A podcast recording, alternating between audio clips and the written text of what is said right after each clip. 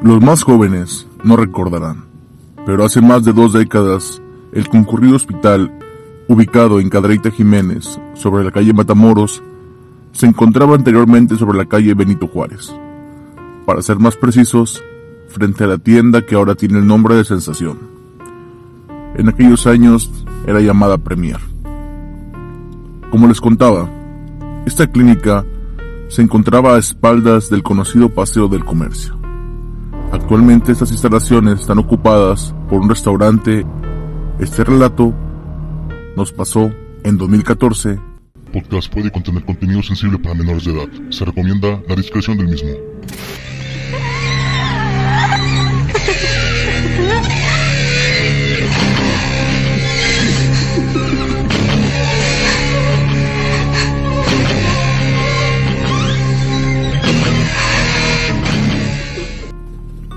Era el año 2014.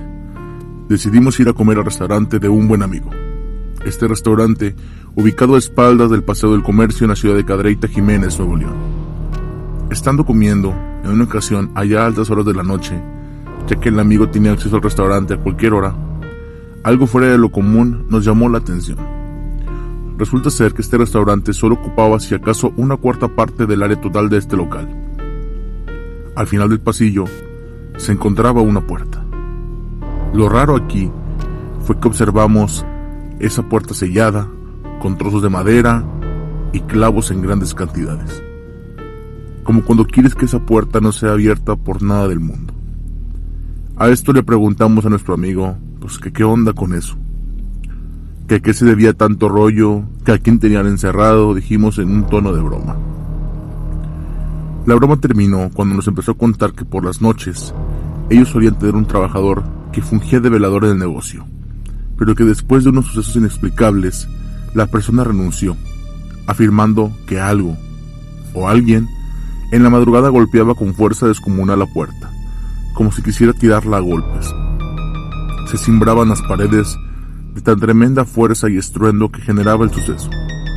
La puerta jamás se abrió pero después de la primera experiencia los dueños optaron por clavarla de esta manera, ya que era imposible que alguien estuviera en esa parte del local. Esa parte anteriormente formaba parte de una clínica muy famosa del municipio, y los únicos accesos eran por la parte frontal del negocio, que era donde nos encontrábamos. Es tiempo, estábamos elaborando un cortometraje de suspenso y terror para participar en un concurso en la Universidad Autónoma de Nuevo León de que uno de los amigos se encontraba estudiando ahí y tenía gran interés en la creación de contenido audiovisual. Con la intriga, le preguntamos al amigo si él ya había ingresado a esa zona, que si había algo de interés, algo aparte del suceso de la puerta. A lo cual menciona que solo por un pasillo logró ver que aún había herramientales de lo que solía ser el quirófano de esta clínica. El interés despertó por nuestra parte. Qué impactante sería poder grabar dentro de unas instalaciones de un quirófano abandonado. Esto sería perfecto para nuestro cortometraje de terror. ¿Quién diría que esto sería una muy mala idea? En esa noche, pues nos armamos de valor y preguntamos si podíamos ir a ver, con la condición de que nadie se asustara si pasaba algún suceso. Todos afirmábamos tener valor y guardar la compostura. Esto para poder acceder a la clínica existía un pequeño pasillo de unos 30 o 40 metros aproximadamente de largo, ya que el acceso principal se encontraba clausurado por tablas y clavos que ya les mencioné.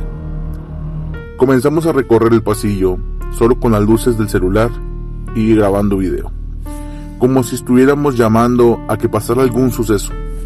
¡Qué error!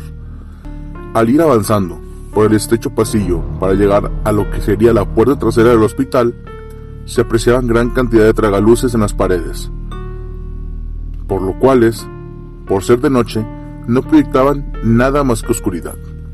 Oscuridad que había dentro de las instalaciones de esta clínica. No lo voy a negar. Apenas a este punto ya se podía sentir una frialdad que te recorría de pies a cabeza. Y la adrenalina del momento era lo único que nos impulsaba a seguir. Cuando llegamos a la puerta trasera, esta era una puerta de cristal con un marco de aluminio muy empolvada.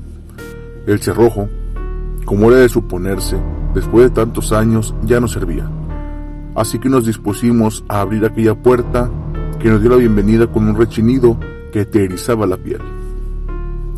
Al entrar, pudimos apreciar un largo corredor con puertas a la izquierda y también a la derecha, y una puerta más grande, la cual ya no se encontraba instalada. Conforme avanzábamos y alusábamos, podíamos ver lo que se nos había comentado. El herramental del quirófano aún estaba ahí, una plancha y una lámpara enorme de esas que son especiales para cirugía.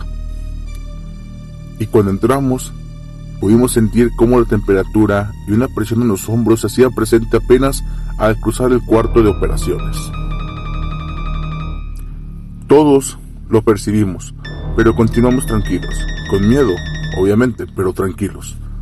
Avanzamos juntos un trayecto más por el corredor, donde se encontraban unas viejas puertas de madera de lo que se supone solían ser los cuartos de los pacientes.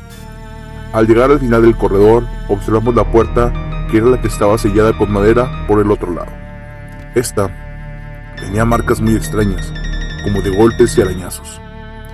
En este punto, el miedo y la adrenalina ya estaban a tope, y más porque justo al lado de esa puerta se encontraban unas puertas de cristal que daban acceso a una jardinera, donde quiero pensar era para hacer oraciones, ya que en esa área se encontraban muchos crucifijos, rosarios, fotos viejas y demás artículos religiosos, que lejos de hacernos sentir seguros, hacían que el ambiente fuera más creepy.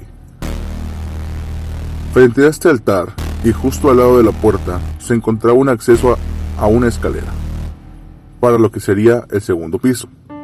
La verdad no estábamos muy animados a continuar con todo lo que habíamos observado siendo altas horas de la noche y aparte cuatro personas solos en una clínica abandonada. Hmm. Al dar vuelta para ya salir de la clínica, se escuchó una respiración muy profunda en las escaleras.